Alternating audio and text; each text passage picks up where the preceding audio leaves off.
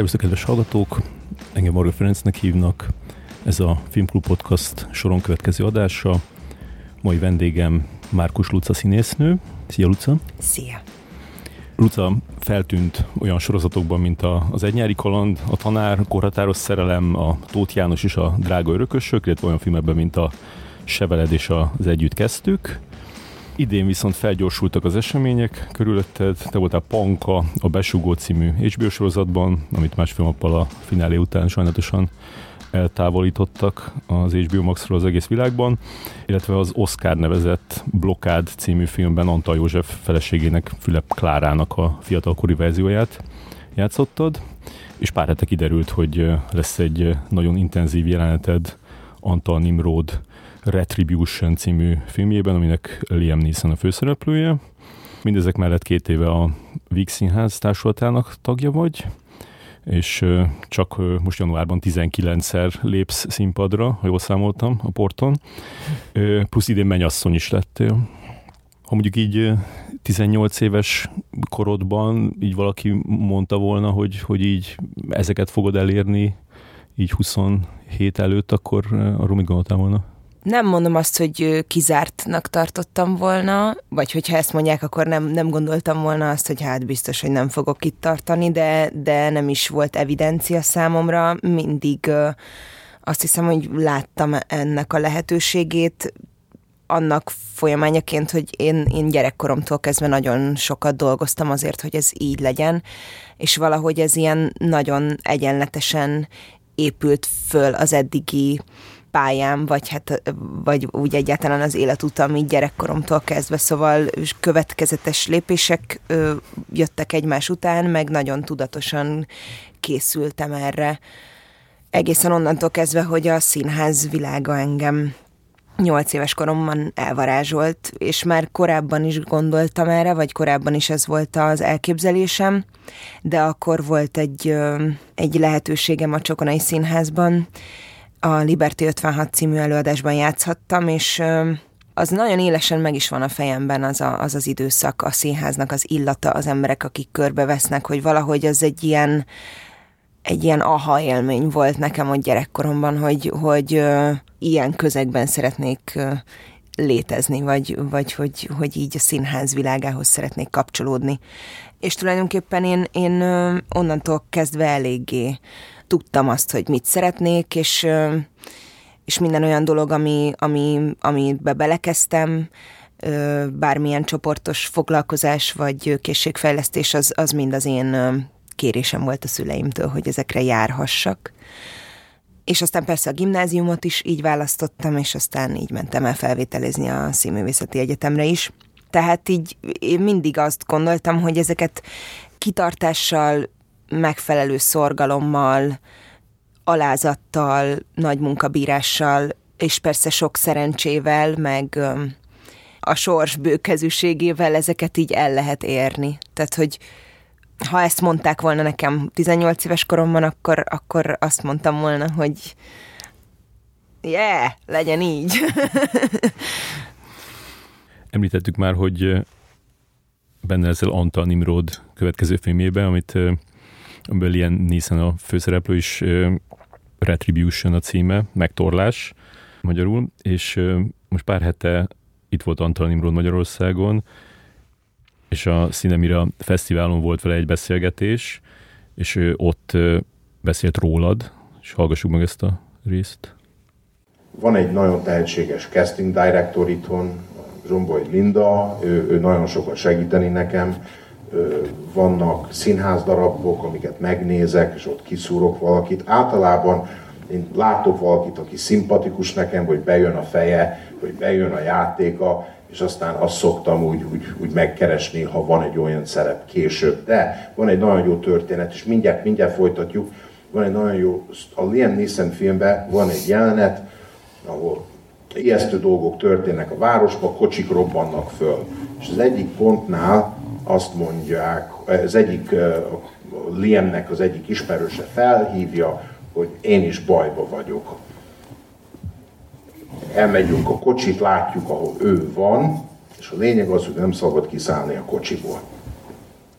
ő rendelkezik olyan információval, hogy ha kiszállok a kocsiból, baj lesz. Ebben az esetben fel fog robbanni.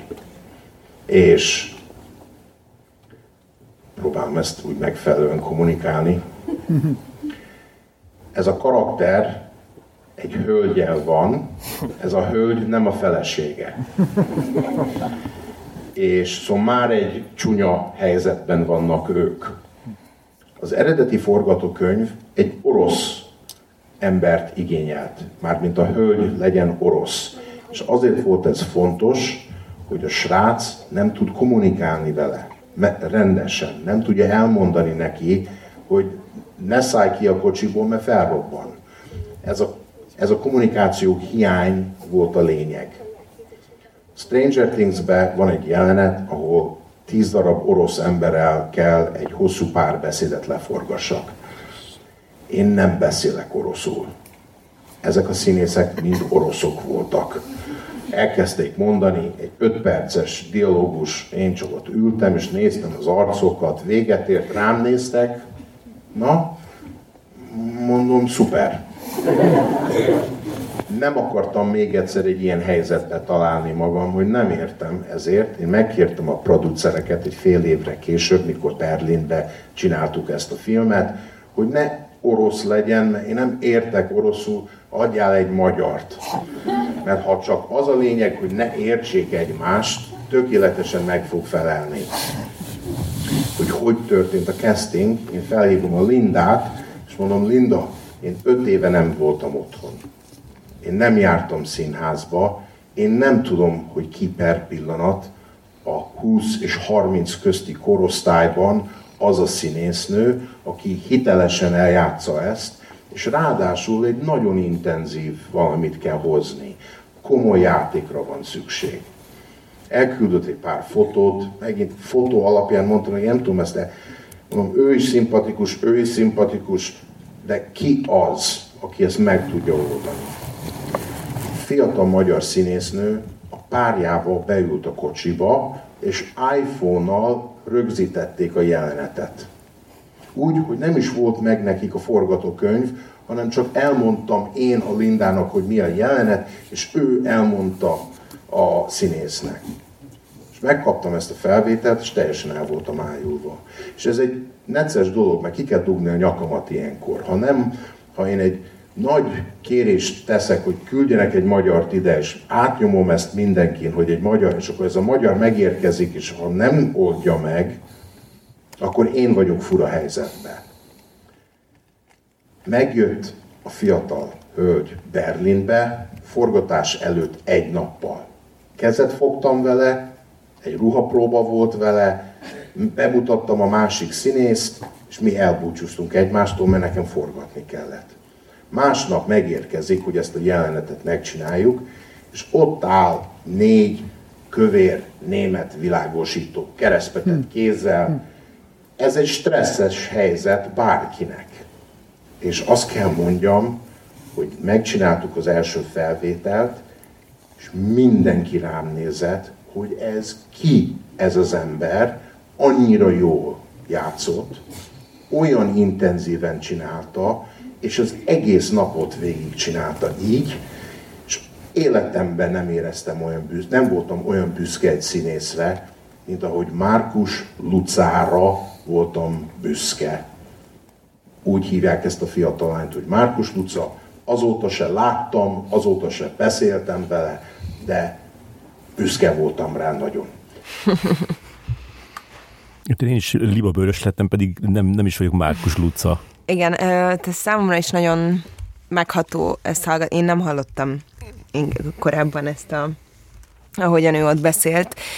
Igazán meglepő volt, vagy így nem gondoltam, hogy ez a Nimródnak tényleg ennyire, ennyire emlékezetes találkozás. Persze azért ő ebben megerősítette engem a, a folyamatban is, vagy ő, ő végig így volt jelen, és, és, és ez, ezeket közvetítette felém, csak az, azért nem ismertem őt annyira, hogy, hogy, hogy biztos legyek benne, hogy ez nem csak egy ilyen nagyvonalúság, vagy ilyen csak azért csinálja, hogy én, én én magabiztosan és, és jól tudjak ott működni abban a helyzetben, és, és ez egy nagyon jó visszaigazolás arról, hogy talán, hogyha ennyi ember előtt erről beszél, akkor ezt mégiscsak így gondolta akkor. És neked mit jelentett Antal Nimród előtte? Egy, egy csodálatos filmet jelentett nekem. Én nem ismertem az ő szemét, vagy nem, nem voltam mellett tisztában, hogy ő milyen rendező, vagy milyen ember, vagy milyen vele dolgozni. Ő csinált egy, egy kultfilmet, ami szerintem azért nagyon, nagyon kevés olyan embert ismerek, aki ahhoz nem tud kapcsolódni, vagy, vagy nem mondja azt, hogy hú, igen, azért az, az benne van a... Tényleg azt hiszem, hogy még soha nem hallottam senkit uh, szidni a kontrollt. Nem, nem. Az, az valahogy így mind, minden embernek olyan. Mindenki elismeri. Igen. És, és ezzel én is így voltam. Aztán láttam a, persze a Viszkist is, ami, ami nekem egyel vegyesebb volt, de nem, nem is feltétlenül filmnyelvileg, vagy, vagy rendezőileg, de nekem az nem volt egyértelműen meggyőző, mondjuk színészileg az a, az a film. Teljesen mindegy, tehát több, több emberre is gondolok, tehát szerintem én, én azt nem feltétlenül érzem egy ilyen fantasztikus castingnak, de mint film nekem nagyon izgalmas volt, vagy ez itt tök jó akciófilmet csinált belőle, de azért abból nem sok képkocka maradt velem. Szóval azt hiszem, hogy azokat tudom, azokra tudom azt mondani, hogy igazán jó filmek, amik, amik úgy velem maradnak, és, és be, beégnek a fejembe, akár egész jelenetek, vagy pontosan emlékszem, hogy ott ki, hogy áll, milyen díszletben, tehát az, amikor valami velem marad, akkor az, az nagyon jó film. Az egy ilyen egyszer, egyszer megnézős, ö, izgalmas akciófilm volt számomra. De a kontroll az, az csodálatos, és azelőtt leborulok, szóval nekem ő ennyit jelentett. Aztán ma már persze sokkal többet jelent, most már, hogy van vele személyes tapasztalatom, és ö, hát nem tudom, hogy hogy hogy van neki annyi energiája, hogy ő egy ilyen feszített tempóban, egy ilyen ö, helyzetben, amikor ö, nagyon sok amerikai producernek és ö, közben német kollégának kell megfelelni, és, ö, és egy ilyen szuperprodukciót kell létrehozni, hogy, hogy neki hogy van annyi energiája, hogy ebben az egészben ő figyeljen egy magyar lányra, aki nem is ismert, és neki, és, és mindent úgy alakítson, hogy, hogy, az, hogy, az, hogy ez neki kényelmes legyen, tehát, hogy, vagy hogy, hogy, hogy én jól érezzem ott magam. És ez már az első telefonbeszélgetésünknél is teljesen egyértelművé vált számomra, hogy ő az a rendező, aki, aki szereti saját maga vázolni, hogy mi fog történni, hogy én mire számíthatok, hogy ez milyen film, hogy mi ez a szerep, hogy ezt nem adja ki egy másik embernek, hogy dumáld már le vele, hanem neki fontos volt az, hogy ő személyesen beszéljen velem, amikor ő a fotók meg a videók alapján kiválasztott engem. Ő volt az, aki megmondta, hogy tiéd a szerep? Igen. De ő már akkor is megmondta ezt, amikor, tehát ez a, a, amit ő említett, ez, a, ez az autós jelenet, ami aztán ugye, tehát a film ben megjelenik. Azelőtt ö, mi már beszéltünk, hát szerintem kb. Egy órán keresztül telefonon, mert ő tényleg annyira részletesen meg akart velem osztani mindent, hogy neki nagyon fontos volt, hogy én képben legyek. Tehát azt megelőzte már az, hogy, hogy ő kapott rólam képeket, illetve kapott egy ö, egyetemi kisfilmet, egy ilyen pár perces valamit, amiben sok közeli van rólam. Hát ezt mondta a Zombori Linda, hogy kell neki valami, ahol csak ahogy látja, lássa, hogy, hogy hogy működök kamera előtt. És egyébként a Nimród már arra is azt mondta, hogy figyelj, én nem ismerlek téged, de nekem, nekem ez nagyon meggyőző volt. Én bízom benned, és én azt szeretném, hogy ezt te csináld. És akkor aztán elmondta, hogy azért szükség lenne erre a, a konkrét jelenetre, már csak olyan szempontból is. Elmagyarázta nekem, hogy amiatt, hogy ez egy, ez egy olyan lány, vagy egy olyan viszony rajzolódik ki előttünk, vagy a nézők előtt, amiből lehet arra következtetni, hogy ő valószínűleg vagy egy eszkort, vagy egy, tehát hogy azért, ha két ember nem beszéli egymás nyelvét semmilyen szinten, akkor azt hiszem, hogy ott lehet sejteni, hogy valamilyen testi kapcsolódás van, és semmi több. És attól, hogy egyébként ez nem jelenik meg a filmben, tehát én csak egy viszonylag csinos, elegáns ruhában ülök a kocsiba, tehát bárki, bárki lehetnék, tehát ez nem... Ennek nincs jelentősége a film szempontjából, hogy mi kik vagyunk egymásnak a, az Ariel Moayeddel, aki az én partnerem ebben a jelenetben. Amerikában annyira komolyan veszik a Me Too óta ezeket a dolgokat, hogy ö, ö, azt mondta a Nimród, hogy muszáj, hogy, hogy lássák egy casting felvételen, hogy én megcsinálom az adott jelenetet, ami aztán lesz a filmben. Tulajdonképpen ezzel ők védik magukat, hogy én tudtam róla, hogy ez lesz, és én ezt fogom jelenteni a filmben. Tehát neki kell erről egy, egy anyag, ami számomra megdöbbentő volt, mert tényleg semmi olyan dolog nem történt a jelenetben, ami bármilyen szempontból is kompromitáló lehetne, vagy, vagy kényelmetlen lehetne, de csupán attól, hogy, hogy lehet sejteni, hogy ott mi a helyzet, meg attól, hogy van egy, van egy, azért egy dulakodás a kocsiban, vagy nyilván rángatjuk egymást, és én megpróbálok menekülni, a másik meg megpróbál visszatartani, hogy ennek van egy ilyen fizikai megnyilvánulása, hogy ezt is ő, ők látni akarják, hogy én ebbe beleegyezek, és én erre hajlandó vagyok. És de... mi akkor csináltuk meg ezt az említett lakótelepi autós jelenetet. Hol mentetek ki?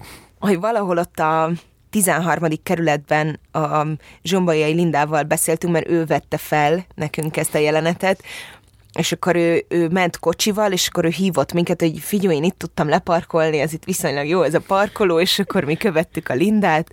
Vizafogón túl valahol, vagy ott azon a környéken egy ilyen lakótelepi parkolóban álltunk meg, és nagyon szórakoztató volt, mert hát ott azért mi rángattuk egymást a Bencével, ő angolul üvöltözött, én meg magyarul ö, sikongattam, és akkor kiszálltam a kocsiba, és becsaptam az ajtót, ezt megcsináltuk egymás után hatszor, és azért ott voltak járókelők, akik nézték, hogy ö, jó, azért ez nagyon furcsa, mi történik, mert nem állt körülöttünk egy stáb, hogy nyilvánvaló legyen, hogy ez egy filmforgatás, úgyhogy...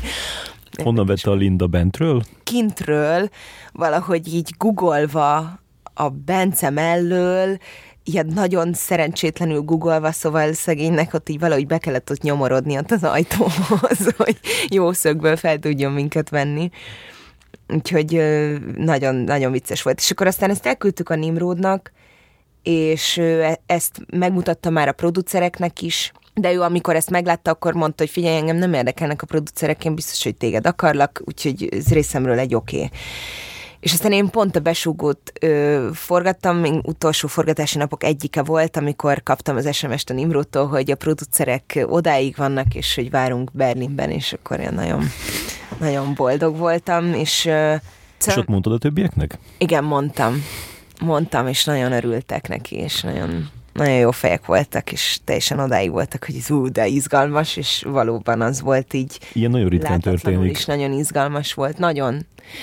Nagyon, és, és aztán valahogy az egésznek az előkészítése is már olyan volt, hogy én nem hittem el, hogy milyen e-maileket kapok. A beauty teamtől, a, nem tudom, a cateringesektől, a szállásom kapcsán, hogy ilyen olyan e-maileket kaptam, hogy csak így mutogattam ott a körülöttem lévőknek a forgatáson, hogy, hogy én ezt nem hiszem el, hogy elküldik Berlin egyik luxus szállodájának a szobájáról a képeket, hogy nekem ez megfelele.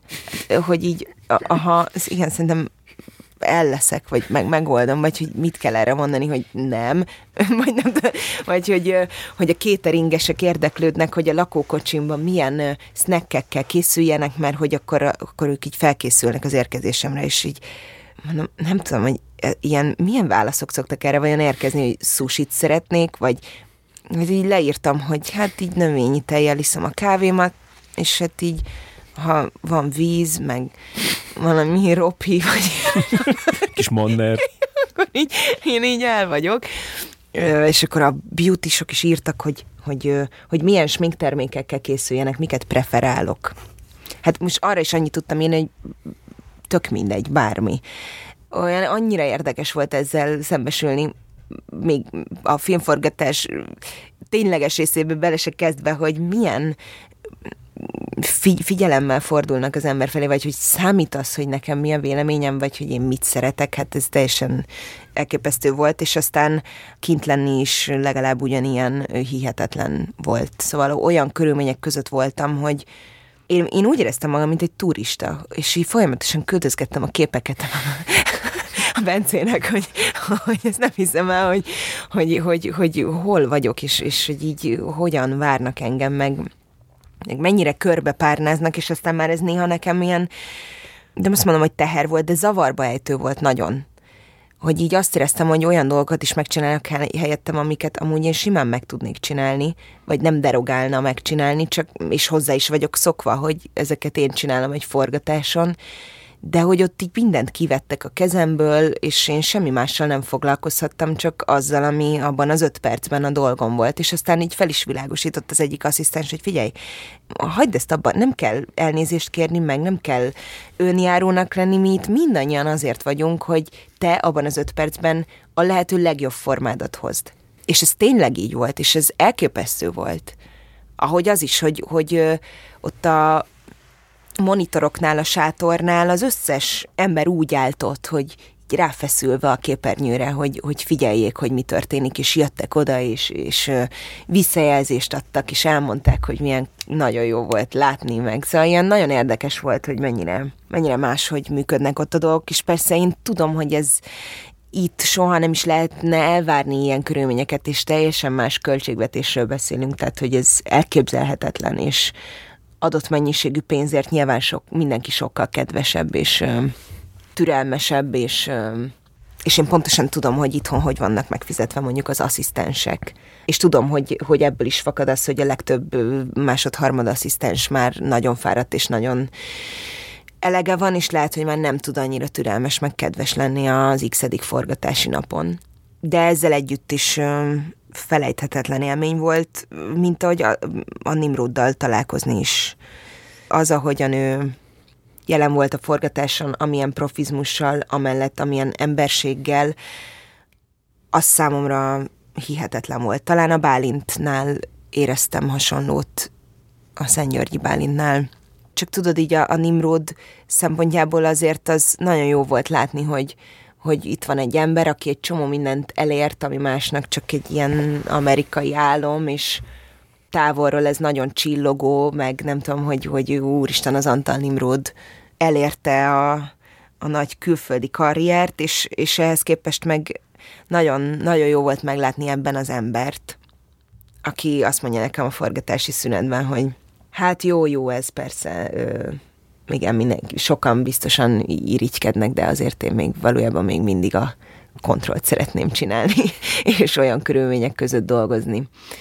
Nagyon jó volt ezt látni, hogy, hogy, hogy neki mennyire fontos egy forgatási folyamatban az ember, hogy felé milyen figyelmesség árat, hogy, hogy minden pillanatban ő így monitorozta, hogy én jól érzem a magam, értek-e mindent, jól vagyok-e egyáltalán, mert nyilván azért fizikailag, meg lelkileg is elég megterhelő volt ez a néhány óra, amikor sok-sok szögből felvettük a, ezt az autós jelenetet, hiszen nekem ott végig egy ilyen pánikroham-szerű állapotban kellett ö, bőgnöm, és ö, üvöltöznöm, és ö, küzdenem az életemért, szóval ez egy ö, azért fizikailag nagyon, nagyon megterhelő volt.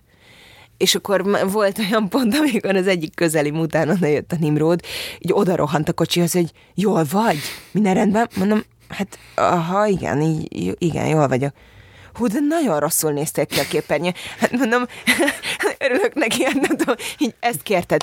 Ja, úristen, jó, akkor most megnyugodtam, hát nem tudom, már azt hittem, hogy tényleg rosszul vagy. Mondom, jó, jó, hát ö, akkor végül is az jó, örülök, akkor lehet, hogy, lehet, hogy jól csináltam a, a dolgomat, de, de hogy ő így végig nagyon figyelt erre, hogy tényleg jól vagyok-e, és hogy, és hogy szóljak, hogyha már többször nem bírom megcsinálni, vagy nem, és mondtam neki, hogy Nimród, nem, tehát, hogy én azért vagyok itt, hogy ha kell, akkor százszor felvegyük, és ha százszor fogjuk felvenni, akkor én századjára is megpróbálok ugyanilyen erővel sírni és rosszul lenni, szóval így nekem ez nem baj, vagy én, én ezért vagyok itt, és nekem ebben nincsnek ilyen elvárásaim vagy igényeim, hogy én ötször vagyok hajlandó megcsinálni ezt a jelenetet, úgyhogy... És visszanézheted magadat? Hát alapvetően én azt láttam, hogy nincs erre idő, meg valahogy ott nem nagyon volt ez a visszanézegetés, és ez nyilván mindig rendező függő is egyébként, hogy, hogy megadja-e a lehetőséget, vagy egyáltalán jónak tartja-e, hogy ott abban a pillanatban visszanézi magát a színész. Nagyon érdekes volt, hogy ott a nagy, nagy felfordulásban, meg hajtásban a Nimród kért egy kis szünetet, és oda hívott maga mellé, és visszajátszott nekem egy felvételt, az egyik közelimet. És akkor ott megmutatott egy dolgot, ami neki nagyon megmaradt, hogy, és, és akkor emlékszem, hogy azt kérdezte, hogy látod, hogy itt mit csinálsz? Semmit. Semmit. És ez csodálatos, hogy ó, én csak a tekintetedben látom azt a mérhetetlen fokú kétségbeesés, de hogy semmilyen egyéb megnyilvánulása nincsen ennek, és én ezt nevezem nagyszerűnek, és az is valahogy olyan megható volt, tudod, hogy, hogy, hogy láttam, hogy neki ez fontos, hogy ő teremtsen erre egy alkalmat, hogy, hogy ő tanítson engem valamire, vagy, vagy bíztasson, vagy valamit megmutasson, ami neki fontos a filmezésben. Én ezért nagyon hálás vagyok neki, hogy, hogy ő erre, erre ilyen nagy figyelem, figyelmet fordított. Igen, vele kapcsolatban nekem is az a benyomásom, hogy, hogy ő elsősorban egy, egy, egy jó ember, és csak a második az, hogy egy rendező meg filmet akar csinálni, és ennek meg általában pont az ellenkezője szokott lenni, hogy, hogy a, a, a, a nagy áldozatot hozunk a, a, a filmért, és az az áldozat az, hogy én iszonyatosan bunkó vagyok veled, de ebből egy nagyon jó film lesz. De erre nincsen szükség egyébként, hogyha az ember tudja, hogy mit akar, és azt jól tudja kommunikálni. És lásd, ebben a helyzetben sem volt szükség arra, hogy engem személyesen megnyomorítsanak, mert nekem azt kell lejátszanom a jelenetben, hanem a legnagyobb békességben és egyetértésben tudtam én valahogy elidézni azt az állapotot. És ebben nekem a segítségemre volt az, hogy ő ebben pontról pontra megerősített, hogy ő jónak gondolja, amit én csinálok, vagy hogy nem, nem hagyott kérdőjeleket soha. Mindig, minden felvétel után elmondta, hogy mit gondol, és ahhoz képest még mit kéne a következőben megcsinálni. És közben neki nagyon fontos volt az, hogy mi visszajelezzük, hogy mi mit gondolunk az előzőről, akarunk-e még egyet.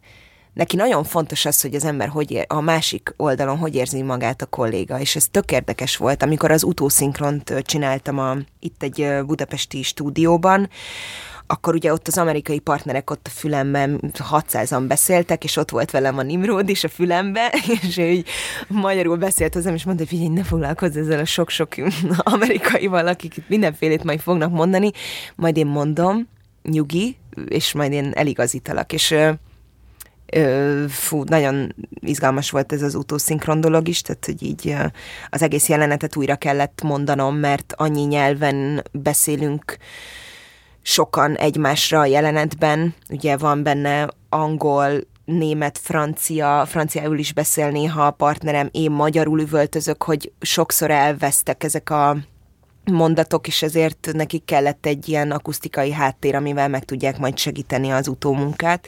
És ahogy kiléptem a stúdióból, azonnal csörgött a telefonom, Nimród hívott, hogy na milyen? Na te ugye, ugye büszke vagy magadra? Hát nem, Nimród, nem, nem tudom, hogy erre mit kell mondani. Nem, nem, nem, nem, nem, nem. Ugye büszke vagy magadra. Te ugye ugyanazt látod, amit én. Hogy mennyire nagyszerű vagy, és mennyire odaraktad magad, és hogy én annyira hálás vagyok, hogy találkozhattam veled, és mondom, hát, hát Nimród, szerintem így én, én vagyok hálás, vagy szóval neki. Nem, nem, nem, nem, nem, én vagyok hálás, és azt akarom, hogy úgy tegyük le a telefont, hogy te kimondod azt, hogy te büszke vagy erre a munkára. De nekem ez nagyon fontos, hogy én tudjam, hogy te ugyanazt a mozit nézed, amit én. Akkor már láttad te is a, igen, a véglegeset. Azt a jelenetet, Jaj, azt láttam, igen. És amiket mondasz ott a jelenetben magyarul, az egy ilyen, gyakorlatilag egy improvizáció? Olyan szempontból igen, az volt, hogy én megkaptam a jelenetet, amikor megérkeztem Berlinbe angolul, illetve hát már korábban is, de akkor volt egy végleges verzió, amit a kezembe nyomtak, és ott az összes olyan mondat, amit nekem magyarul mondanom kellett, az angolul volt leírva.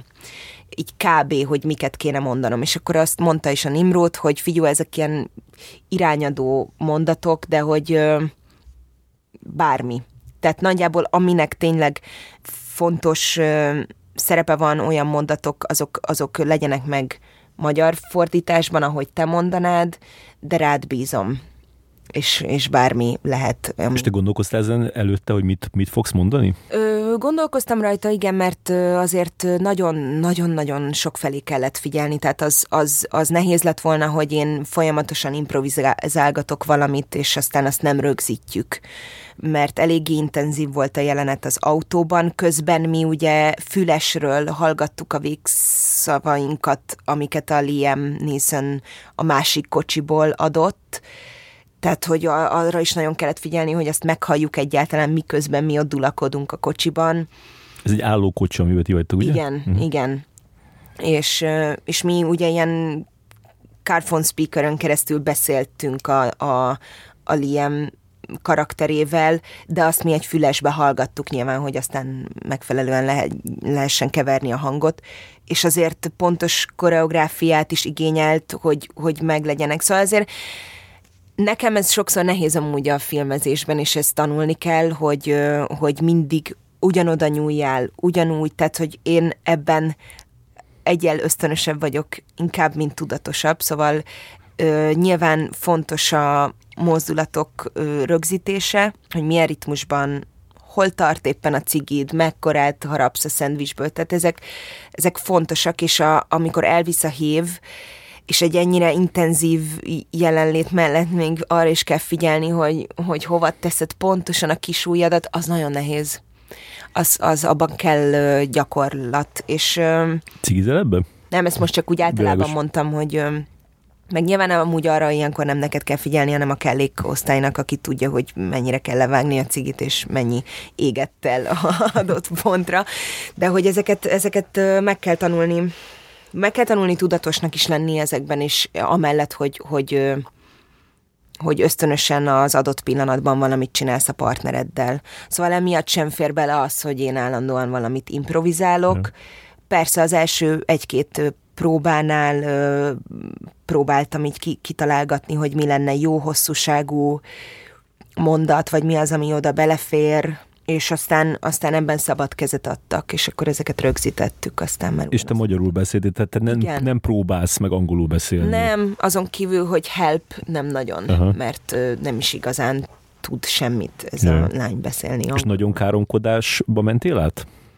Van benne, de azért nem, nem feltétlenül ö, az megy végig, tehát hogy ö, inkább ilyen segélykiáltásszerű dolgok, meg... Ö, meg megpróbáltam megérteni a helyzetet, hogy én miért kerülök ilyen helyzetbe, és hogy, hogy valójában mi történik, mert nem értem, hogy miért nem szállhatok ki az autóból. De azért nem, nem káromkodtam végig, tehát volt egy-kettő biztosan, ami amúgy is kijönne egy ilyen helyzetben. Tehát... ez valószínűleg a, ez a jelenet Magyarországon azért sokkal viccesebb ez, mint máshol. Igen. Igen. És Liam Neesonnel találkoztál? Igen.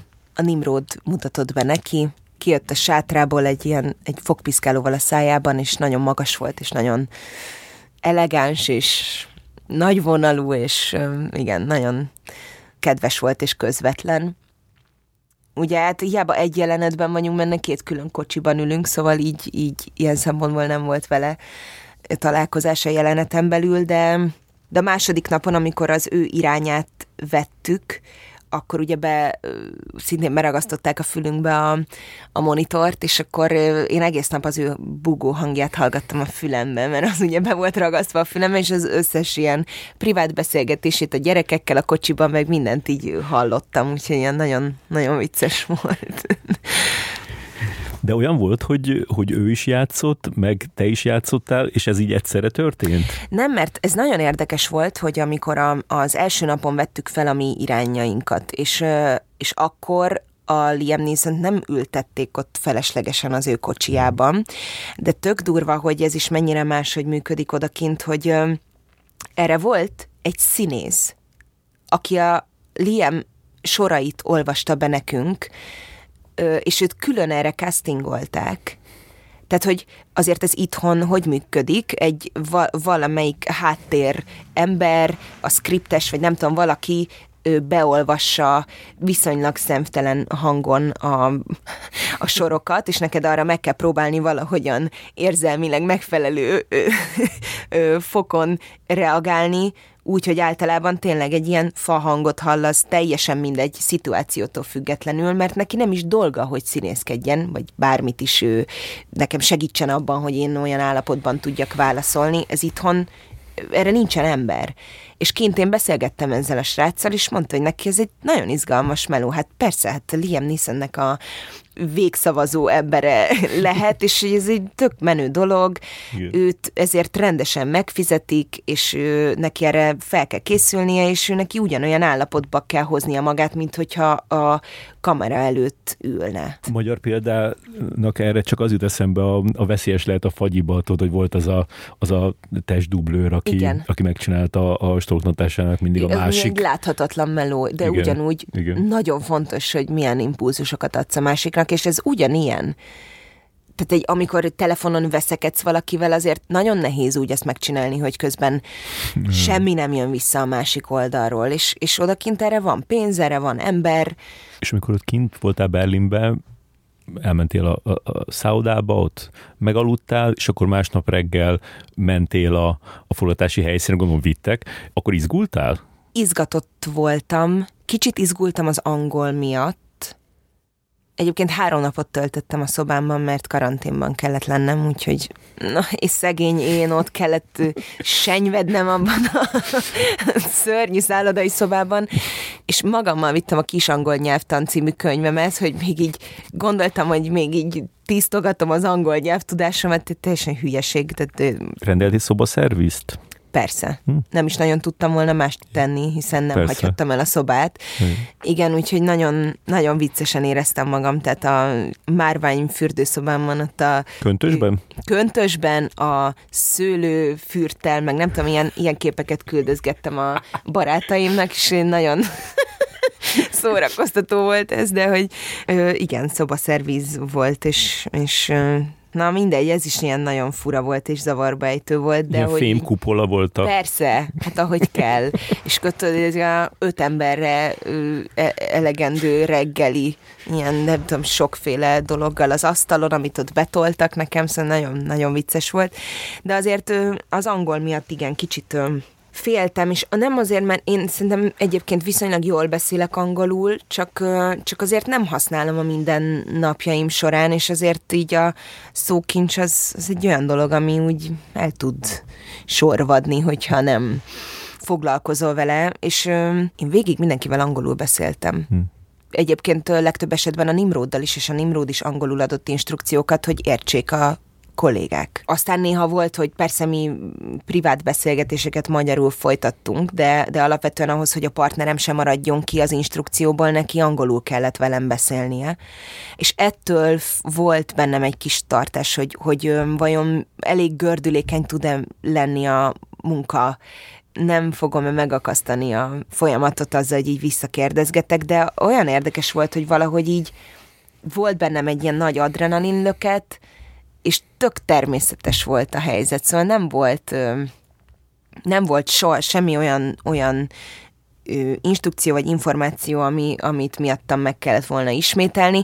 Aztán én a, az Ariel Moayeddel hosszan beszélgettem hajnalig, mi elmentünk Berlinbe vacsorázni, mert, és annyira jó fej volt ő is, és mondta, hogy figyelj, így nem ismerlek téged, te se engem, lehet, hogy soha többet nem találkozunk az életben, hogy nem eszünk valami jót, mert én nagyon éhes vagyok, és akkor mi hajnal négyig ö, beszélgettünk, mind ketten megosztottuk egymással a, a színházi viszonyokat, körülményeket, ő azt, hogy New Yorkban hogyan próbált meg ott ö, érvényesülni gyerekkorától kezdve. Én az itthoni dolgokat is, ilyen nagyon nyitott és érdeklődő volt, és amikor hajnalban hazaértem, na akkor éreztem azt, hogy azért nagyon elfáradtam. Tehát, hogy ilyen az, hogy végig annyira kellett figyelnem, hogy angolul mindent megértsek, és mindent el tudjak mondani, hogy szerintem ilyen így háromszorosan zsibbadt el az agyam egy átlagos forgatási naphoz képest. És az a, az a kis idő, amikor, amikor ott forgott a kamera, azok ilyen nagyon, tehát az, azt érezted, ott át, átérezted, hogy azok egy ilyen, azok nagyon izgalmas percek, meg nagyon jelentőség teljes percek? Éreztem, igen, éreztem. A, tehát azt általában szoktam érezni, hogyha valami megvan, vagy tudom, hogy ez volt az, amit majd használni fognak. A legtöbbször azt úgy érzem. És aztán látom is, hogy később a végeredményen, hogy én tudtam, hogy azt fogják használni, mert nem tudom miért, de valahogy ebben én szerintem így jól ismerem a saját adottságaimat, vagy azt szerintem én ilyen egészségesen tisztában vagyok ezekkel, és, és érzem azt, hogyha valami sikerült, meg azt is, hogyha nem. És közben a, a, igen, a közeliknél éreztem, hogyha ha valami jobb volt, mint az előző X próbálkozás, vagy az utána lévő kettő. De egyébként ezt meg azonnal mondom, vissza is jelezte a Nimród, szóval ő nem az a rendező, aki, aki nem lát el semmiféle mondattal, és azt se tudod, hogy most miért veszitek újra, hanem tényleg abban a pillanatban, hogy leállt a felvétel, jött oda a kocsihoz, és mondta a tanulságokat, vagy azt, hogy ha éppen valami nagyon tetszett neki, azt is merte elmondani, és szerintem ez tök jó dolog, vagy biztos, hogy ez is alkati dolog, minden színésznek másra van szüksége ahhoz, hogy aztán tovább tudjon fejlődni a jelenet, vagy jobb legyen a következő felvétel, de nekem egyébként azt hiszem, hogy működik a pozitív megerősítés, és inkább az működik, mint a teljesen felesleges megnyomorítás és alázás. Tehát az, az nálam nem hoz elő olyan, nem tudom, milyen megtáltosodott pillanatokat, hogy én most na azért, mert csak azért is. Van bennem csak azért is, de az általában rám bénítóan hat.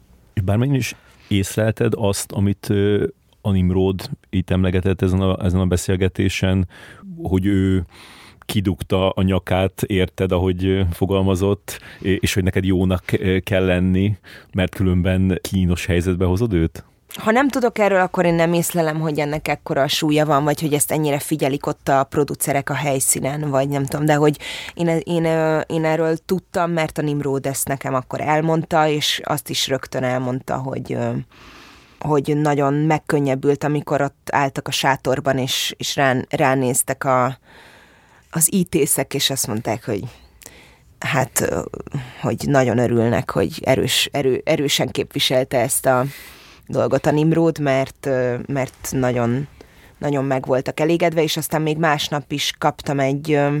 Igen, másnap, amikor a második forgatási napra kimentem, akkor a Nimród mondta, hogy az első napnak a, a felvételeit megnézték még a partnerek, meg a, a főbb, főbb alkotók és producerek, és, és hogy teljesen odáig voltak, és, és hogy, hogy ketten az Ariannal hogyan vagyunk együtt, és, és tényleg mond, és mondta, hogy nagyon ritkán kap ilyen e-maileket, amiben ennyire elégedettek, és tényleg meg is fogalmazzák, hogy, hogy milyennek látnak egy jelenetet. Szóval ez ilyen tök, tök nagy öröm volt. Vagy... És utána még meddig jártál a felhőkön? Hát azért még egy, még egy jó pár napig ez bennem volt. Sokszor el is érzékenyültem ezen, vagy ilyen, amikor mentem ki a reptérre, akkor felhívtam az anyukámat, és akkor így olyan, olyan érdekes volt így kife, kifelé tartani egy ilyen nagy dolog felé, ami amúgy egy pici szerep, vagy szóval, hogy ez nem egy, és nem fogja megváltoztatni az életemet, vagy nem leszek hollywoodi színésznek, semmilyen ilyen gondolatom nincsen, de az, hogy az, hogy így kimehetek forgatni egy általam nagyra tartott rendezővel, aki, aki amerikai produkcióban vesz részt, az nagy dolog onnan nézve, ahonnan én elindultam hat éves koromban. Vagy szóval, hogy, hogy akkor így elmondtam anyukámnak, hogy látod, hogy mennyire, hogy én végig tudtam, hogy ezért megéri ennyit dolgozni. És mondjuk nem a játszótéren futkározni. Ezzel együtt nem azt mondom, hogy nekem milyen borzasztó gyerekkorom volt, mert nem, mert én ezeket, én ezekben tudtam igazán felszabadult lenni, vagy én nagyon szerettem, szerettem dolgozni és megdolgozni a, az eredményekért, de akkor úgy el, el is sírtam magam a repülőn például, és emlékszem, hogy az ilyen tök olyan büszke tudtam lenni erre. És akkor megint csak így tudtam csinálni egy ilyen szenvedést, hogy, hogy így milyen lépcsőfokok kellettek ahhoz, hogy, hogy most itt, itt tudok ülni a business classen, és utazhatok ki a forgatásra. Nem, nem helyeztem magamat ezáltal semennyire feljebb um, itthon a szakmában, vagy szóval nem... De az a pillanat az olyan, az olyan erősen megmaradt bennem. Ha kivágnák ezt a jelenetet, akkor nagyon szomorú lennél? Igen, szomorú lennék. Nagyon. Igen. Hát szerintem az szörny, amikor az embert kivágják egy filmből úgy, hogy nem úgy, hogy pillanatokat, hanem hogy nincs nyoma annak, hogy azon ő dolgozott. Nekem nem volt még ilyen, de, de szerintem az szörnyű lehet. Említetted a, a, a Liberty ötvenhat című előadást, amit Vidnyánszky Attila rendezett, és aztán később ebből lett egy film is. Ott az volt, hogy a... hamarabb volt. Tényleg? A film igen. Volt előbb? Igen, hm. igen. És ebben szerepel a filmben ifjabb Vidnyánszky Attila is. Igen. Ő, őt már akkor megismerted, és utána meg végig így, így jóba voltatok az évek során? Nem, megismertem akkor, hát mind a ketten gyerekek voltunk, szóval ő se volt sokkal nagyobb nálam, és ezt a filmet nyáron forgattuk a debreceni repülőtér hangárjainál, és aztán szeptember környékén kezdtük el próbálni a színházban, szóval ez egy nagyon érdekes sorrend volt, hogy, hogy egy ilyen furcsa művészfilmből, vagy hát azért az is nagyon-nagyon szimpadias eszközökkel ö, dolgozott az a film, tehát hogy egy ilyen nagyon érdekes fúzió volt szerintem, hogy, hogy aztán ebből hogy lehet ö, színpadi adaptációt csinálni. Ez egy izgalmas dolog volt, ö, és én ott találkoztam az Attilával, mert én amellett, hogy a Nagy Imre unokáját játszottam, volt egy jelenet, amiben felöltöztettek fiúruhába, és hátra tűzték a hajamat, és rám raktak egy sapkát, és akkor én ott ültem a lövészárokban a többi fiúval, és ott ült mellettem az Attila is. De aztán nekünk nem volt különösebb kapcsolódási pontunk, ő már a színházi előadásban nem vett részt, és aztán, aztán ő is járta a saját útját, meg én is, és hát most meg aztán már sok kapcsolódási pontunk van. Mikor találkoztatok újra először, amikor a Vígszínházba mentél? Nem, az egyetemen, amikor engem felvettek, mert ő tulajdonképpen a, a Marton László, Hegedűsdé Géza, Forgács Péter osztálynak egy ilyen tanársegédje volt. Figyelte a, a mi óráinkat, kicsit így összekötött minket a tanárokkal, hogy még azért nem tanár, de már nem diák, szóval volt egy ilyen köztes, köztes állapot, és, és dolgoztunk is vele az egyetemen, tehát ő rendezett nekünk egy ahogy tetsziket. Aztán pedig a színházban meg kollégák lettünk, és rendező, színész, illetve színész-színész relációban is találkoztam vele. És aztán pedig a Blokádban. Igen, igen, igen, így van. Mert ugye abban ő játsza Antal Józsefnek a, a fiatalkori igen. verzióját. És hogy, hogy, hogy nem csináltál több filmet akkor? Tehát ott láttam, hogy volt a, a Liberty ötvenhat, meg volt még egy Mispál Attila film, amiben szerepeltél, de utána van egy nagy szünet a... Mert nem volt rá lehetőség, vagy hogy mondjam, ez, ez, ezek adódtak ott Debrecenben, de egyébként nem...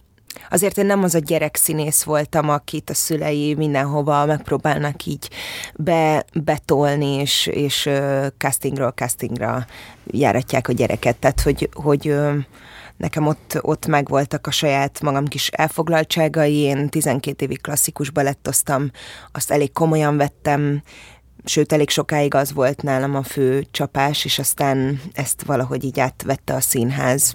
Mert amikor rádöbbentem arra, hogy ebben a komplex ö, valamiben én, én el tudom helyezni ugyanúgy a táncot is, mint, mint, ö, mint ö, kifejezési formát, akkor, akkor rájöttem, hogy, hogy az nekem talán valahogy izgalmasabb, hogy a, a mozdulataimon kívül még ott lehet a hangom is, hogy a szavak erejére, amikor rájöttem, hogy azzal is mennyi mindent el lehet mondani, azon kívül, hogy, hogy, hogy a testem mit jelent, és annak minden porcikájával már tisztában voltam mondjuk tíz éves koromra, tehát azért a balett az elég nagy testtudatot ad, és ez nekem nagyon felszabadító volt, de aztán rájöttem, hogy, hogy én a zenével és, és, és, és, a, és a szavakkal is szeretnék kifejezni, vagy valamit átadni az embereknek. És akkor elkezdtem színjátszókörbe járni, akkor jött a színház,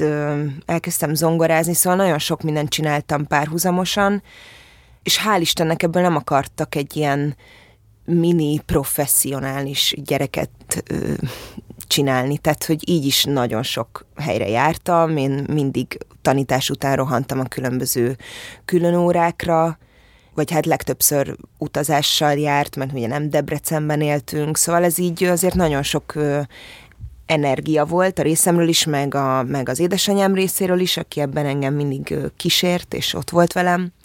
És közben meg jól tanultam, szóval az is fontos volt nekem, én egy igazi stréber voltam, szóval ennyi.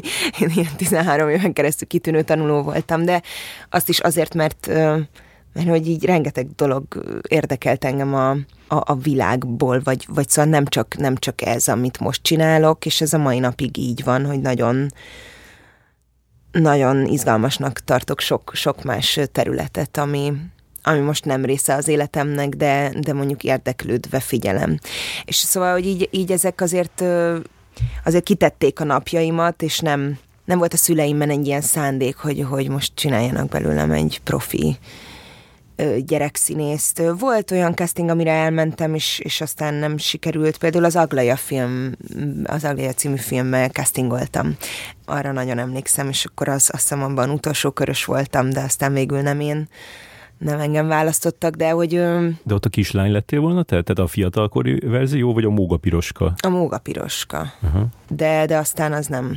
hogy ez nem jött össze, de, de ezek meg akkor még nekem nem voltak olyan nagy kudarcélmények, vagy hogy... De később az lett? Hát később volt olyan, hogy nagyon tudott nyomasztani, hogyha valami, valami nem jött össze, de aztán én, én rendet tettem a fejemben ezzel kapcsolatban, és ma már egyáltalán nem így tekintek ezekre a dolgokra. Tehát az egyetemen, amikor sok ilyen sikertelen kör volt, vagy egymás után kaptam a sajnos most nem téged választottunk es em es-eket, akkor azért az tudott rosszul érinteni, és aztán amikor én egyszer rájöttem arra, hogy, hogy mennyivel felszabadítóbb úgy onnan nézni a, mi, a saját utamat, vagy hogy mik azok a lehetőségek, amik összejönnek, és, és melyek nem, hogyha én úgy, úgy tekintek minden ilyen állomásra, hogy ha valami összejön, akkor nekem azzal találkoznom kell abban a pillanatban, és ha valami nem, akkor nekem azzal a rendezővel, azzal a szereppel ott abban a pillanatban nincs dolgom, akkor sokkal egyszerűbb az élet. És, és ma már tudok így, így gondolni minden sikertelen próbálkozásra is. Ez egyrészt megadja a lehetőségét a könnyebb tovább lépésnek is, meg, meg valahogy...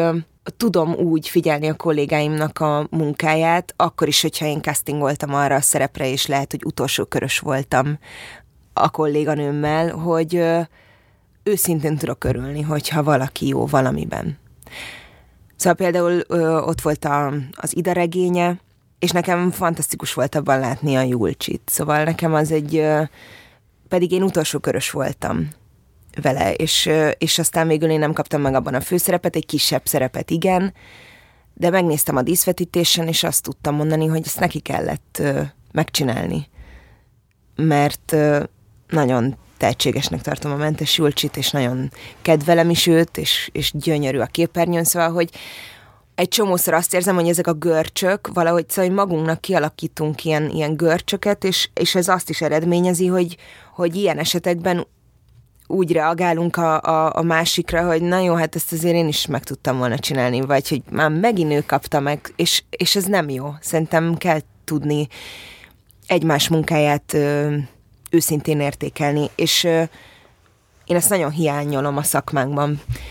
Pláne a mi, mi nemünknél, szóval valahogy ez a féltékenység, ez, a, ez az irigység annyira átítatja A, a szakmánkat, hogy én ettől, én ettől kifejezetten rosszul vagyok, és nagyon próbálom, próbálok ebben tudatosan eljárni, hogyha én valakit igazán nagyon jónak látok, akár, akár ismeretlenül is írok, vagy oda megyek, uh-huh. és, és azt mondom, és elmondom, hogy, hogy mennyire kiválónak láttam. Szerintem ez nagyon fontos, a pozitív megerősítés, meg visszaigazolás. Most a, a, a múlt héten, meg az azelőtti héten is a Szentgyörgyi Bálint írt két filmről is a, a, az Instagramon, nagyon megdicsérte az átjáróházat is, meg a, a, a jövő nyárt is, és akkor így, így meglepődtem, vagy, vagy én is úgy, úgy, úgy felfigyeltem erre, hogy, hogy ez mennyire ritka, hogy, hogy valaki erre így figyelmet fordít, hogy így felemeljen igen. valaki mást. De ugye, hogy ritka. Igen. És szerintem ez nagyon szomorú, mert az ember ezekből igenis nagyon tud táplálkozni, szóval nem feltétlenül a kritikákból és a nagyon okos kritikusok véleményéből, hanem a kollégák véleményen. Az, az valami, hogyha ha oda jön hozzád egy kolléga, vagy ír egy e-mailt, hogy láttalak ebben is, ebben is, és megosztja a véleményét. Szerintem ez nagyon-nagyon fontos. És a Bálint is, is egy ilyen ember, vagy én egy ilyen embert ismertem meg benne, aki...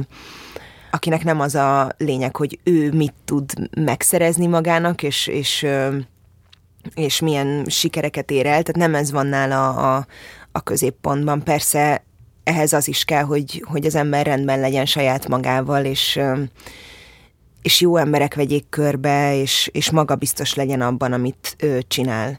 Tehát, hogy én azért ezt nyilván úgy mondom, hogy tisztában vagyok azzal, hogy tök jó helyzetben vagyok, hogy, hogy van egy társulat, aminek az állandó tagja lehetek, ez azért ad egy nagyon nagy fokú biztonságot, pláne ma a mai színházi viszonyok között, és, és emellett meg egyre inkább azt mondhatom, hogy mindig van valamilyen filmes munka, amiben, amiben szerepet tudok vállalni. És innen könnyebb nagyvonalúnak lenni, mint, mint egy kilátástalan helyzetből, amikor az ember sorra kapja a nemeket, és nem tud elhelyezkedni. Tehát azért ezzel tisztában vagyok, hogy onnan egészen más, hogy fest ez a, ez a téma. Igen. Egyszer csináltam egy interjút Csányi Sándorral kétezer-kilencben, és annak az volt a címe, hogy most még könnyű jó fejnek lenni, és ő, ő is pont erről beszélt. Igen. Mondtad ezt a... a amikor így nem kapsz meg egy, egy szerepet, és hogy annak a, a, a fájdalma meg a csalódottsága, de van az, amikor, amikor megkapsz valamit, és aztán pedig a, a vége, az gondolom nem az lesz, mint ahogy elképzeltem. Most megnéztem egy pár ö, dolgot az, ezek közül, amiket felsoroltam, például megnéztem a, a, a Tóth Jánosba, abba a, a részben, amiben benne voltál, megnéztem a, a, a, a Seveledbe, és így arra gondoltam, hogy, hogy, hogy valószínűleg ezek mind ilyen tök jó feladatnak tűntek, meg, meg lehetőségnek tűntek, de aztán ami a vége, tehát hogy egy másodperc kb. Az, ami maradt. De ezek ezt is ígérték nekem az elején is. Tehát ez nem, azért, nem, nem az történt, hogy egy nagyon jó feladattal bízunk meg, és aztán egy másodperc lesz. Én azt tudtam, hogy ez egy másodperc lesz. Például a Seveled esetében. Ott is egyébként én, én egy másik szerepre castingoltam, és aztán abból lett egy kisebb szerep, ami egy párnapos forgatás lett volna, mert a rendező mindenképpen akarta, hogy, hogy, hogy valamilyen formában én megjelenjek a filmben, de aztán én, nekem már addigra volt egy olyan elfoglaltságom, amit nem tudtam arrébb tolni, és akkor aztán azt mondta, hogy jó, figyelj, nem tudom, így azt tudom felajánlani, hogy van egy ilyen montázs az elején, létszi, gyere már el, mert én nagyon szeretném, hogy most már ezek után bármit is, de hadd adjak neked valamit.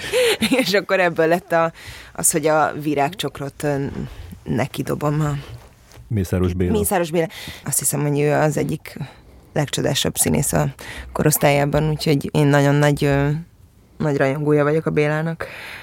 Úgyhogy az, az egészen vicces forgatási nap volt, tehát kimentem, kisminkeltek, felöltöztem, háromszor nekivágtam egy virágcsokrot a Bélának, és aztán hazamentem, és hát igen, érdekes, ezek érdekesek, és a Tóth Jánosnál is tudtam pontosan, hogy ez ennyi, de közben meg így, hogy mondjam, egyetemistaként, pláne úgy, hogy az ember azért ezt nem tanulja az egyetemen, hogy hogyan kell kamera előtt létezni, és ez mennyiben mást jelent, mint mondjuk a Vígszínház ezer fős nézőtere előtt játszani. Ezeket a lehetőségeket bármennyire is aprók és jelentéktelenek a film egészét tekintve, szerintem, szerintem érdemes elvállalni, és érdemes ott lenni, beleszagolni a dologba, mert nem tudod máshogy megtanulni. Úgyhogy én, én tulajdonképpen minden ilyen dologra igent mondtam az elejétől kezdve, és örültem, hogyha van lehetőségem.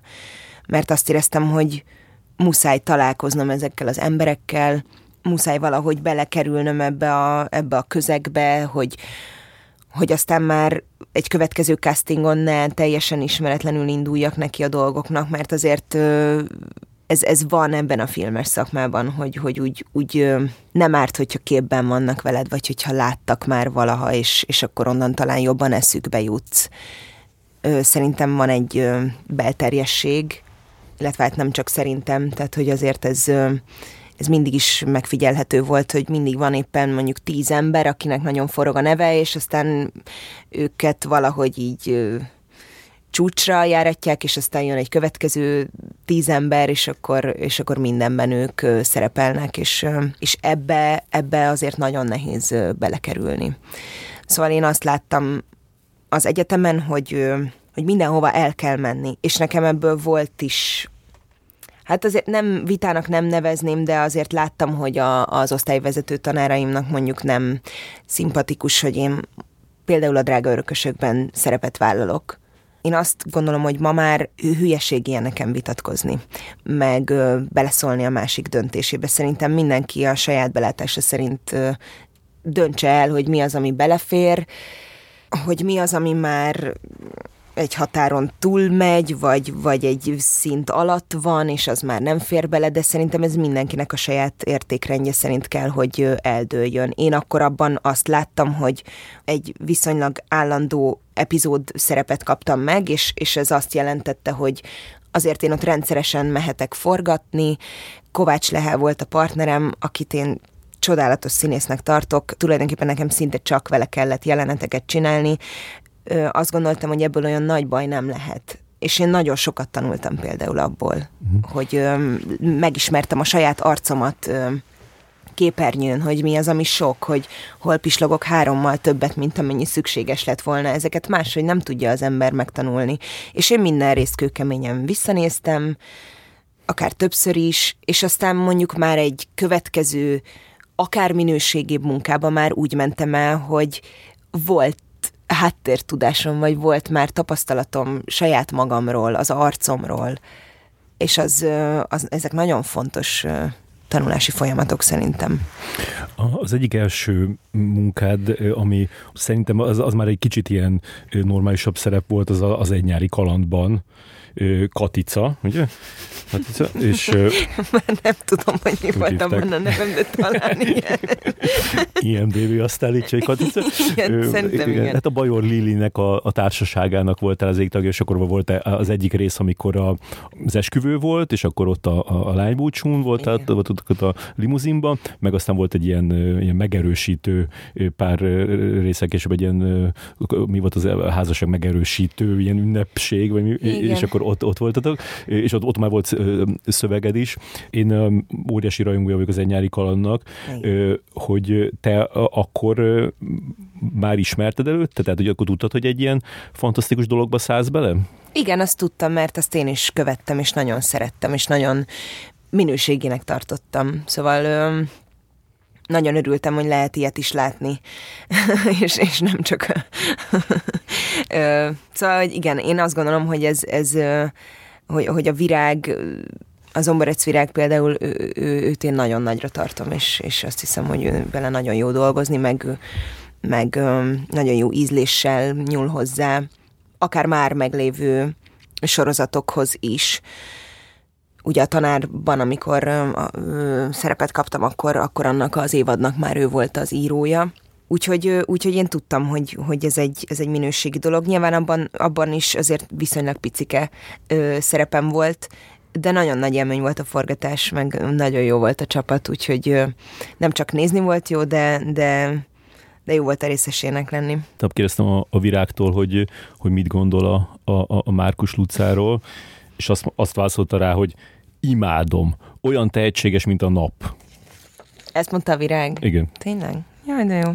A Vízkisrákönyvben próbálkoztál? Nem. És a Napszálltáról? Azt hiszem, igen, mert ott uh, az egyetemen talán mindenkiről, aki él, élt és mozgott, akkor az egyetemen csináltak valami picike bemutatkozó videót, de ott nem is kellett semmit csinálni, csak magadról beszélni pár mondatot, és én valami két próba között bementem, ilyen tök nyűgösen, azt se tudtam, hogy mi van, és én tök hülyeségeket beszéltem szerintem, úgyhogy ö, ilyen, ez volt a nagy próbálkozás. A második kör, amikor a verset kellett mondani, oda már nem jutottál el. Nem, nem, nem, hmm. nem. De gondolom azóta ezt a ö, videós casting ö, dolgot, ezt azért, azért tovább fejlesztetted. Igen, ö, de nem csak a videós castingot, hanem úgy, úgy ö, alapvetően a castingolást. Én rettenetesen castingoltam az első pár évben. Annyira izgultam, hogy egyszerűen, tehát ez nem is jöhetett szóba, hogy én mondjuk bármi olyan dolgot meg tudok ö, ott csillantani öt perc alatt, amire egyébként mondjuk tudom, hogy képes vagyok. Tehát ez a bénító izgalom Ret- rettenetes volt, és mindig azt éreztem, hogy összeesek, és nem is megyek el, mert tulajdonképpen erre nekem semmi szükségem nincsen, hogy én így érezzem magam egy casting előtt. De aztán mindig elmentem, és tök jó, hogy elmentem, mert, mert ebben is lehet fejlődni, vagy lehet gyakorlata az embernek egy pár év után, és ez egyébként összekapcsolódik azzal, amiről az előbb beszéltem, a görcsök elengedéséről, meg kicsit ez a, a fatalizmus, ami, ahogy én, ahogy én gondolkodom, hogy úgyis az jön, aminek jönnie kell, vagy úgyis elrendezi az élet azt, hogy nekem milyen feladataim lesznek. Az ezt is rendbe rakta nálam, és ez nagyjából összecsúszott, vagy igen, szerintem ez egy időben volt a, a Besúgó castingjával. Nekem az egy annyira jó casting élmény volt, és olyan felszabadultan tudtam improvizálni a Borbély Ricsivel, és a Bálint meg annyira, annyira jó fej volt, és annyira partner volt, és annyira látszott rajta, hogy ez neki nem csak egy ilyen pár perces casting, hanem tényleg neki, neki ügye volt az, hogy mi tudjuk, hogy ez miről szól, hogy mi a viszony két ember között. Ez is sokszor úgy olyan, olyan érdekes, hogy bemész, és... és szinte könyörögni kell információkért, amik szerintem amúgy elengedhetetlenek ahhoz, hogy én tudjam, hogy mit kell csinálnom abban a jelenetben. Annyira felszabadító élmény volt onnan kijönni, és megtapasztalni, hogy ilyen is lehet egy casting, hogy ennyire jó körülmények között odafigyelve a másikra, akár visszajelzést is kapva, tehát hogy nem csak az van, hogy szia, majd értesítünk, hanem, hanem ő, ő, ő véleményt is formált az egyes próbálkozásainkról, és instruált minket, tehát hogy valahogy egy ilyen próbaszerű hangulat volt. Volt egy ilyen élményem, és rájöttem, hogy ja, hogy ez tök jó is lehet. Arra például úgy, úgy mentem be, hogy egyáltalán nem izgultam, hogy így tök mindegy állapotban mentem be, felesleges előre, előre görcsölni, és, és azóta sokkal jobban castingolok, amióta megcsapott ennek a szele, hogy ez lehet jó élmény is. Mm. És, és azóta voltak már igazán nagyon jó casting élményeim. Hát ez az otthoni, otthoni castingolás is nagyon érdekes időszak volt azért. Tehát ez a, ez a Covid időszak is nagyon sok mindenre megtanított minket, hogy ezt hogy lehet egyedül otthon jól csinálni, és hát azért azóta ez így megmaradt, ez a fajta casting, hogy, hogy az első kör az, az még lehet, hogy ilyen otthoni próbálkozás, és az alapján hívják be az embereket, tehát hogy ezt is meg kellett tanulni jól csinálni. De hát azért az nagyon nevetséges volt nagyon sok esetben, amikor a Bencével, az én vőlegényemmel próbáltunk egymásnak jó helyzetet teremteni a kanapé, vagy nem tudom, hogy hogyan lehet a telefont úgy kitámasztani, hogy az pont olyan magasságban legyen, ahol a fejünk van, és akkor ezekkel rengeteg szenvedésünk volt, és a legtöbbször elröhögtük magunkat, úgyhogy sokszor volt olyan, hogy két órán keresztül vettünk fel egy kettő perces jelenetet, mert nem, nem tudtuk egyszerűen nevetés nélkül kibírni. De hát ezek, ezek hozzátartoznak ehhez a szakmához, tehát valahogy így azt hiszem, hogy már ebben is, ebben is ügyesebbek vagyunk. A Szentgyörgyi Bálinttól is megkérdeztem tegnap, hogy mit tart rólad, és ő egy, egy hangüzenetet küldött. Nem emlékszem különösebb összecsiszolódási időszakra a Lucával, hanem nagyon is az az emlék él bennem, hogy mindkettők számára az első másodperctől kezdve egyértelmű, hogy számíthatunk a másikra, és hogy mi egy asztalnál ülünk szakmailag és tulajdonképpen személyesen is. Azt gondolom, hogy a Luca nagyon megtalálta magát és nagyon beleillik abba a szakmai felfogásba, hogy egy összeválogatott társaságú, de totális olasz asztal az együtt dolgozás. És hozzáteszem, hogy nagyon jó vele egy asztalnál ülni, mert sose szít senkit. Nagyon sok mindenről lehet vele beszélgetni, nem csak a színházról, meg a filmről. És nagyon természetes mindig.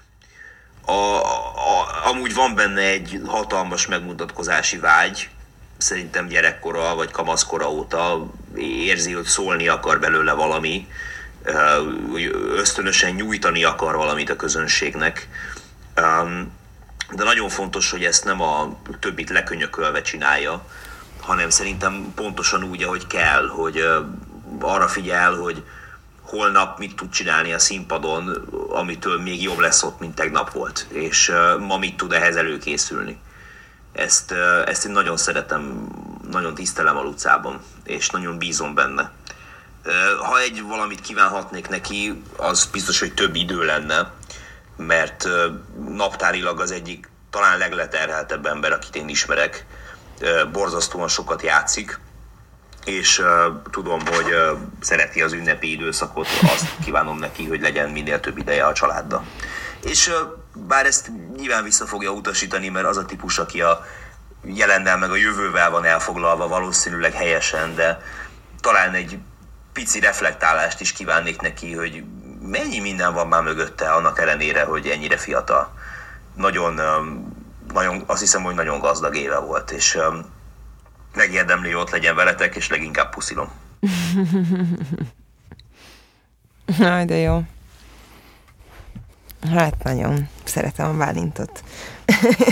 Érdekes, hogy azokat a dolgokat említette, amiket te is már említettél. Tehát ez a, ez a lekönyökölés, hogy nem, nem úgy kell csinálni, azt például te is, arról te is beszéltél már most korábban. Igen, ez egy jó visszaigazolás, és örülök neki, hogyha ez így kifelé is sugárzik, mert én ezt nagyon érzem magamban, és ezzel együtt persze tudok kritikus lenni, meg el tudom mondani elég kendőzetlenül a véleményemet előadásokról, színészekről, de azért ahhoz mindig hozzáteszem, hogy ez az én, én személyes véleményem. Tehát, hogy ha szidni nem is szidok embereket, de azért tudok élesen véleményt formálni, de azt nekik is megmondom. Szóval ebben meg, ebben meg nagyon, azt hiszem, nagyon egyenes vagyok. Vagy hogy de én egy csomószor van olyan szituáció, hogy valamiről éppen beszélek, és akkor, és akkor csitítgatnak, hogy ez lehet, hogy itt vannak, és, és akkor mindig azt gondolom, hogy de engem ez nem érdekel.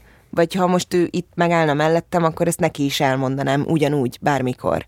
Mert ö, vállalom a véleményemet, meg a következményeit, meg mindent, tehát, hogy nem, én nem szoktam így óvatoskodni ebben. Igen, ez is ritka szerintem, mert, mert a, a van egy ilyen általános megegyezés, hogy, hogy, én, hogy az egyik színész nem mond rosszat a, a másiknak a béna dolgairól, és akkor ő, ő pedig viszont nem mond rosszat. Szóval, hogy, hogy, hogy van kicsit ez az ilyen...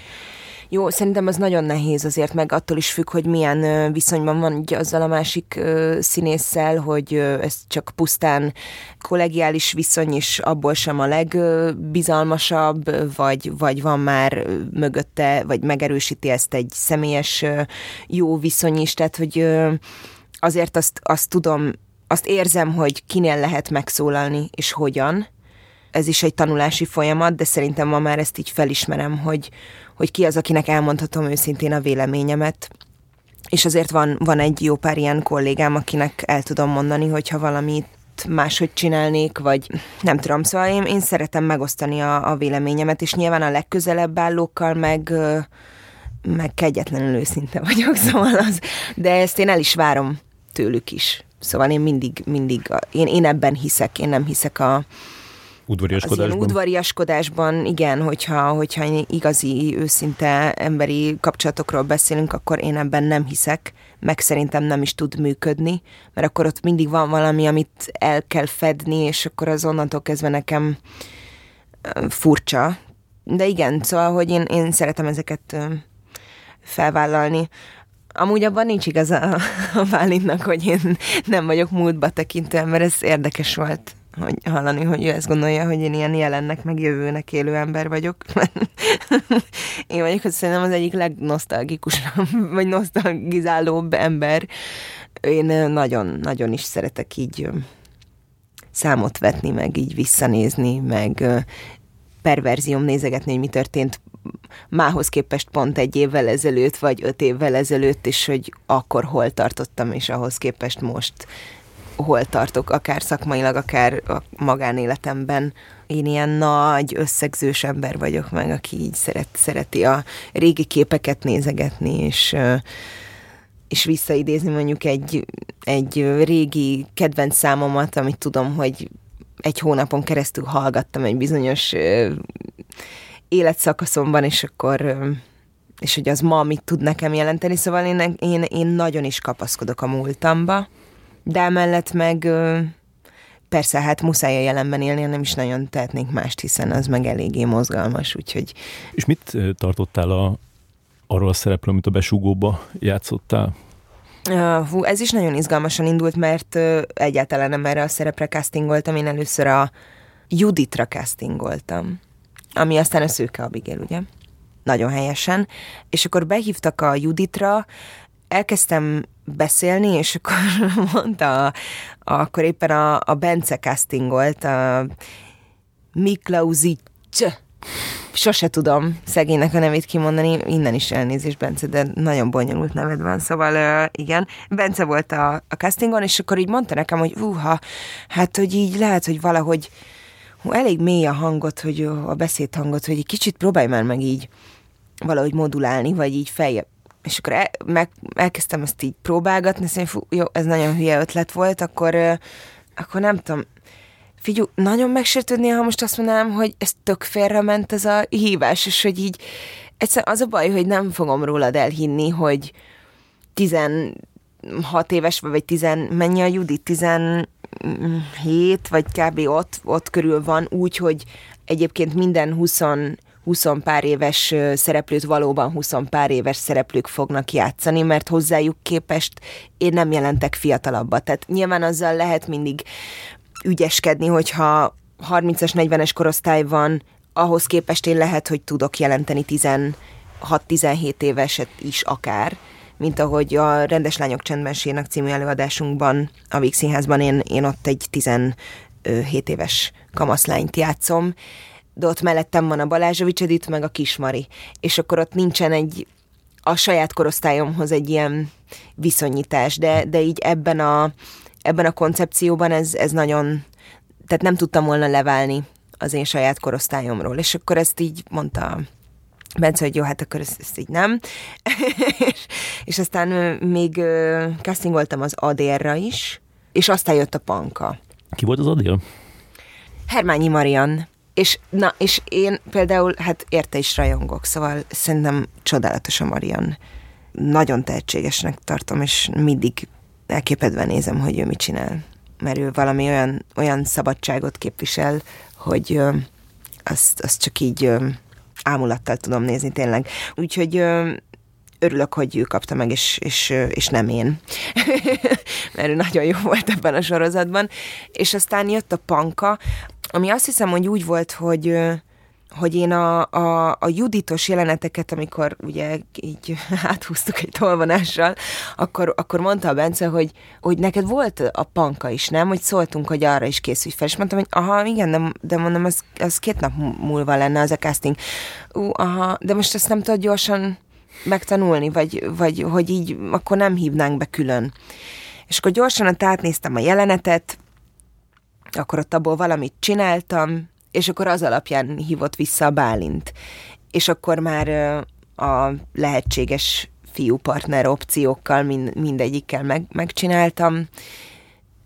Hárman voltak akkor, meg szerintem mi lányok is hárman voltunk erre a párosra, tehát három-három embert néztek meg a Panka Karcsi párosra, és, és, és aztán a, a, ott az annyira egyértelmű volt a, a Ricsivel az a az a casting, annyira egyértelműen tudtunk egymásra csatlakozni és improvizálni, és aztán később mi, mi ugye szoktunk így találkozni a besúgós csapattal, mert nagyon megszerettük egymást, és, és, és szerettünk tudni egymásról, és leülni, meginni egy pohár sört, bort, és beszélgetni, és ez nagyon... Nagyon örülök, hogy ez így van, és az egyik ilyen alkalommal a Ricsivel beszélgettünk erről a castingról, és mondtam, hogy az nekem egy olyan casting volt, hogy kijöttem az ajtón, felhívtam a, az anyukámat, és, és azt mondtam neki, hogy szerintem ez megvan, és szerintem ezt meg fogom kapni, és hogyha ha így van, akkor az a Ricsi miatt lesz. És nagyon durva volt, mert elkezdett röhögni, és mondta, hogy nem mondod. Hát én ugyanígy kijöttem, felhívtam az anyámat, és azt mondtam neki, hogy szerintem ez megvan, ez a casting, és azért, mert a Lucával találkoztam. És ez annyira érdekes élmény volt valahogy, soha nem éreztem még ilyen egyértelmű, egyértelműen jó kapcsolódást partnerrel, tehát hogy és, és azt hiszem, hogy kérdésedre válaszolva, mert eddig csak arra nem válaszoltam, hogy, hogy valahogy így a, a Panka szerepét is innen, tehát a Karcsiból kiindulva tudom megítélni, vagy megformálni, vagy... Ö, szóval azért ez nem volt vastagon megírva ez a karakter, nyilván nem is volt annyira sok ö, igazán hangsúlyos jelenete a, a Pankának, hanem ő nyilván egy nagyon, egy nagyon fontos tagja ennek a, ennek a csapatnak, de hogy, de hogy azért ő mégiscsak a, a Karcsinak a... nem is tudom, ilyen csatolmánya, tehát hogy... hogy az, az, szerintem az ő, ő párosuk az igazán fontos, hogy ők együtt hogy vannak ebben a történetben, és nem külön-külön, de egy ilyen igazán szókimondó, ilyen belevaló jófejcsajnak gondolom, vagy így, így láttam őt, és, és azt hiszem, hogy nem is nagyon kellett sok mindent változtatni saját magamon, szóval, hogy én is tudok ilyen, nagyon ilyen lenni, hogy így a csapatért ö, tenni, vagy, a, vagy hogy... Ö, alkalmazkodni, de megmondani a véleményem, szeretek jókat nevetni, meg, meg ilyen, én, én is ilyen életigenlőnek gondolom magamat, szóval azért sok ponton tudtam kapcsolódni vele. És a Bálint beszélt neked arról, hogy mondjuk a második évadban, hogy képzelte el Panka karakternek a, az alakulását, hogy esetleg így jobban leválik a Karcsiról? Igen, beszélt nekünk ilyen dolgokról, nem sok minden, de azért, azért el, elmondta, hogy mik lettek volna a tervek. Én, én, én úgy tudom, vagy hát legalábbis a Bálint azt mondta, hogy, hogy, hogy egyel hangsúlyosabb szerepe lett volna a Pankának. Talán amiatt is, mert nagyon jól tudtunk együtt dolgozni a Bálinttal, és ugye az első évadban ezt már ő akkorra megírta ezeket az epizódokat, meg az egyes karaktereknek a a történetét, a, az ívét, és, és a Panka azért nyilván vékonyabbra lett írva, és, és valahogy így nagyon, nagyon egyértelműen jó találkozás volt ez a Bálinttal, és szerintem látta, hogy én, én jól tudok rá, rá csatlakozni az ő energiáira, vagy ahogyan ő szeret dolgozni, és ez mind a kettőnk részéről nagyon inspiráló volt, szerintem ezt mondhatom az ő nevében is. Szóval ilyen, ilyen igazi jó találkozás volt ez a miénk, és akkor ö, ö, hát, ja, ennyi. Ez ilyen. És mit gondoltál akkor, amikor először hallottad, hogy, hogy leszedik az há bé o Maxről ezt a sorozatot? Hát mindannyian nagyon dühösek voltunk, azért azt, azt el tudom mondani, hogy össze is gyűltünk azonnal, és és együtt bosszankodtunk. És én elsősorban a, a csapat miatt, tehát amikor befejeztük az első évadot, én onnantól kezdve azt vártam, hogy mikor kezdjük el a másodikat. Mert annyira jó volt együtt lenni a srácokkal, annyira természetesen tudtunk egymás mellett lenni, és olyan, olyan igazi jó, jó, jó, jó ö, találkozások voltak szerintem, és, és összetart azóta is a csapat, ami szerintem azért nagyon ritkán van így egy forgatás után, hogy mindannyian ott vannak egy-egy ilyen találkozón. Azt szerintem magáért beszél. Szóval én elsősorban emiatt voltam nagyon szomorú, hogy a folytatás ö, lehetőségének az elvételétől, hogy, hogy az, amit nagyon vártam, az, az, az nem lesz.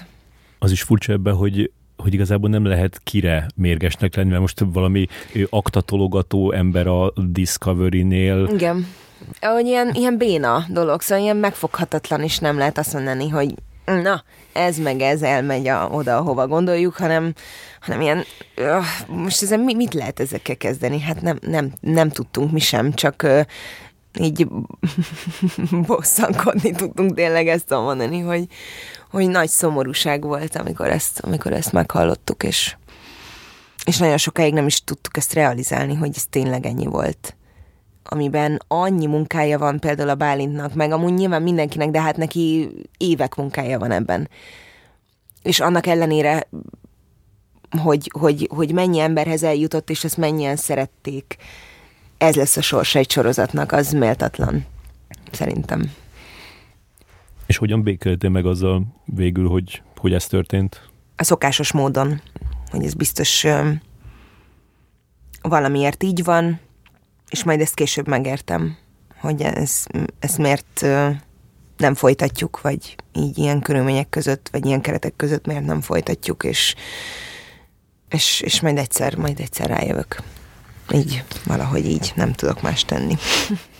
És neked meg van letöltve az összes rész? Nekem nincs, nem is tudom, valamelyik rokonomnak biztos megvan, de nekem nincs, mert én megnéztem akkor a, az há bé ó-n.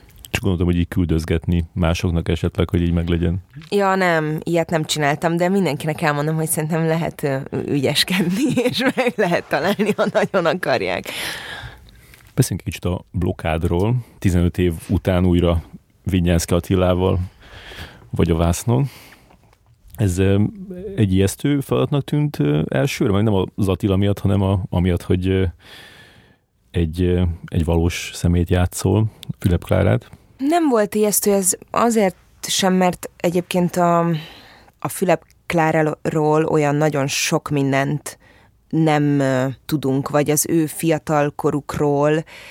Tehát szerintem teljesen más volt mondjuk a Seres Zolinak az Antal karaktere, akit már egy ország ismert, és megvan az ő beszédstílusa, a magatartása, amit le kell követni, és valahogyan vissza kell adni a nézőknek egy filmben. Azért ez, ez, ez szerintem kevésbé volt ennyire, ennyire súlyos feladat az ő, a, a Fülep Klára fiatalkori énjét megformálni, mert, mert az nem volt ennyire szem előtt. Tehát, hogy, hogy az, az ő megismerkedésük, ez a táncházas jelenet, ahogy ők megismerkedtek, ez valójában így volt, de az, hogy ott pontosan mi történt, vagy ők milyenek voltak egymással, azt, azt így nem tudjuk. Tehát azért ebben van egy fikció, vagy a képzeletünkre is volt ez bízva, hogy, hogy hogyan képzelsz két fiatal szerelmest, akik egy táncos eseményen ismerkednek össze, és aztán hazakíséri a fiú a lányt. Tehát, hogy úgyhogy én, én erre így nem görcsöltem rá. Nyilván kaptam információkat, hogy, hogy, hogy milyen volt, vagy, vagy nyilván az Attila is, hogy milyen, milyen volt fiatalon az Antal, de azért ez, ez, ez nem volt ennyire vészes szerintem. És tudtál még találkozni az igazi Fülep Klárával? Nem. Nem. Hát ő már nagyon idős volt, és, és azért már, már nem is volt annyira jó egészségügyi állapotban, úgyhogy, úgyhogy nem, nem találkoztam vele. De különben ez egy, szóval lenne ilyen késztetés benned, hogy ilyenkor találkozza a, az emberrel? Hát, hogyha nyitott rá a másik fél, és, és van rá lehetőségem, akkor persze, nyilván az, azt szerintem az nagyon izgalmas, igen. És örültél annak, hogy, hogy ez a tánc belekerült? Uh-huh. Igen, örültem neki nagyon. Valójában az egész, ez a kor nekem nagyon vonzó. Szóval az, ahogyan akkoriban ismerkedtek emberek, vagy közeledtek egymáshoz, vagy az a tartás, ami akkoriban jellemezte a férfiakat, nőket egyaránt, az nekem nagyon, nagyon vonzó, és nagyon sajnálom, hogy ez eltűnt, vagy így kiveszett a... És mi már ezt nem, nem nagyon tudjuk megélni, hogy milyen így ö, megismerni embereket, vagy... Ö, a tánc maga is szerintem egy csodálatos dolog, és nagyon, nagyon érdekes, hogyha a táncon keresztül ismeri meg egymást két ember. Az egy nagyon érdekes dolog, az nagyon beszédes, hogy két ember hogy táncol egymással. És ezt nyilván pontosan tudom, hiszen van benne elég sok tapasztalatom, Úgyhogy én nagyon örültem annak a jelenetnek, és nagyon izgalmas is volt forgatni. Most először játszol, vagy hát játszottál Oscar nevezett filmbe, és hát holnap fog kiderülni, hogy, hogy rákerül-e a szűkített listára. Ezen így tudsz egy kicsit izgulni?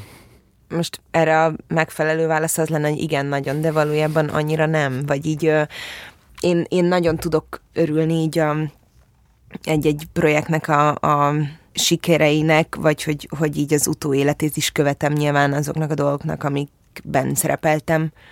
De engem nem ez érdekel ezekben, egyik elvégzett munkában sem az érdekel, hogy mennyien fogják szeretni, hányan fogják szavazni, hány rossz kritika fog megjelenni róla, nekem, engem ez kevéssé érdekel. Nekem az a lényeg, hogy milyen volt maga a, a folyamat, az elkészítési folyamat, és milyen volt abban a csapatban dolgozni, és miket, milyen tapasztalatokat tehetek el magammal, vagy mit ad nekem az az adott film, vagy, vagy, vagy színházi próba folyamat. Szóval engem, engem azt hiszem, hogy így az út az mindig jobban érdekel, mint az utóélete a végeredménynek. Persze a végeredmény is fontos, vagy, vagy, vagy, vagy az nagyon érdekel, amikor először megnézhetem, és, és láthatom egybe, hogy valójában mit csináltunk ott a kamera előtt. De az, hogy ezt már ki hogyan véleményezi és díjazza, az kevésbé. Tudok neki örülni, meg tudok néha bosszankodni, hogyha valaki igazságtalanul valami, nem tudom, csak azért, hogy valami rosszat írjon, rosszat ír, de, de ha én mondjuk szeretek egy, egy színházi előadást igazán, és tudom, hogy annak van valódi értéke, és leírja egy színházi kritikus, hogy szar, akkor tulajdonképpen nem fogom máshova helyezni magamban, és ugyanúgy azt fogom gondolni, hogy nekem ez valódi értéket képvisel, és, és nagyon jó volt próbálni, vagy, vagy büszke vagyok, hogy egy ilyen előadásnak a részese lehetek. És anyukát hányszor nézte meg a Blokádot? Szerintem kétszer, mert megnézte velem a díszvetítésen, és aztán meg megnézte a barátaival otthon, Debrecenben. Talán igen, kétszer. Az még nem is olyan sok. Nem, ez kevés. Ugye? Mivel foglalkoznak a szüleid? Hát az édesapám, ő a, a fiatal korától kezdve a vendéglátásban dolgozik, és ennek minden, minden lépcsőfokát végigjárta. Pincérként, felszolgálóként kezdte, aztán volt óceánjáróhajón, és aztán egyre feljebb lépegetett ebben, és nagyon sok tapasztalatot szerzett, és igazán jó szakember. És hát ült már igazgatói székben is, meg szóval mindenféle pozícióban volt már. Most éppen egy, egy hajdúszoboszlói étteremnek a vezetője. Az édesanyám, ő pedig gyermekszabadidőszervező szakon végzett az EGRI főiskolán, és, és ő kulturális területen dolgozott mindig is. Most jelenleg a debreceni Költségi Központban a Bényi Galériának a, a kiállítás szervező vezetője, nem tudom a pontos megfogalmazását, mert én ezeket a kötőjeles hosszú izéket sose tudom megjegyezni, hogy mi a, mi a pontos megnevezése, de, de ő szervezi a kiállításokat, és ő foglalkozik ott a művészekkel. Szóval azért ő valamivel közelebb áll ehhez a világhoz, amiben én mozgok. Nyilván a saját szakmája miatt is, meg amiatt is, hogy azért ő mindig ott volt velem, vagy kísérte az utamat, úgyhogy ő egyel talán nyitottabb is erre, mint az édesapám, de azért ő is eljön és megnéz, és, és, és van, hogy véleményt is formál, szóval azért őt is lehet most már így mindenfélére elhívni. Minden bemutatódat megnézik? Anyukám igen. Apukám meg a, amire el tud jönni, arra, arra eljön. Neki azért kötöttebb a, a munkabeosztása is, meg, meg nehezebben ö, tud otthonról elmozdulni, meg, meg ő nem az a fajta, mint az édesanyám, aki már magától tudja, hogy mikor lesz a bemutatom, és az teljes evidencia, hogy ő ott lesz, hanem, hanem valahogy mindig ö, mindig ö, számon kéri, hogy én Én nem hívom fel a figyelmét arra, hogy, hogy most ebben meg ebben veszek részt, és, és hogy milyen új premierjeim vannak, és akkor aztán, ha én elhívom, akkor azért ő eljön. Igen. Amikor ö, oda kerültél a, a Vígszínházba, akkor még az Eszenyenikő volt ott, igen, ugye? Hogyan változott meg a, a hangulata az ő távozásával? Hm.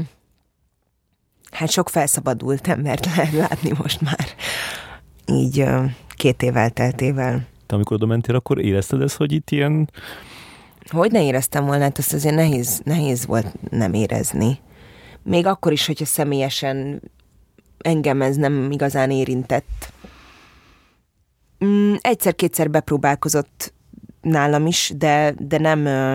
de engem nem érdekelnek az ilyenfajta bántások. Szóval én elég hamar ö, lerendeztem ezt is, és az első adott konfliktusnál elmondtam, hogy engem ez nem érdekel. Beszéljünk arról, ami előre visz, meg ami a dolog konkrétan, és ö, én most ezt nem értem, hogy miért kell egy próbahelyzetben így bánni a másik, azt ezt hagyjuk is. És akkor úgy láttam, hogy nagyon lefagyott, és nem is tudta hova tenni, de onnantól kezdve engem békén hagyott. Meg azt hiszem, hogy engem, engem talán nagyon szeretett, vagy így gondolkodott bennem, és nem, engem nem talált meg ilyen fajta bántásokkal, de, de ezzel együtt meg borzasztó volt nézni, amikor valakit megtalált.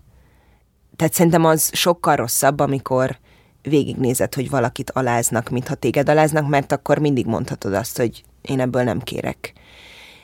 De azért, amikor a másikat, akkor az már egy neccesebb helyzet, és, és egyetemi hallgatóként meg pláne nem te leszel az az ember, aki azt mondja, hogy már pedig ezt vele nem csinálhatod. Álljon meg a menet. Igen. Tehát amikor azt, né- azt látod, hogy harminc éve ott lévő kollégák nem mondanak ilyet, akkor te nem fogod ezt mondani valószínűleg.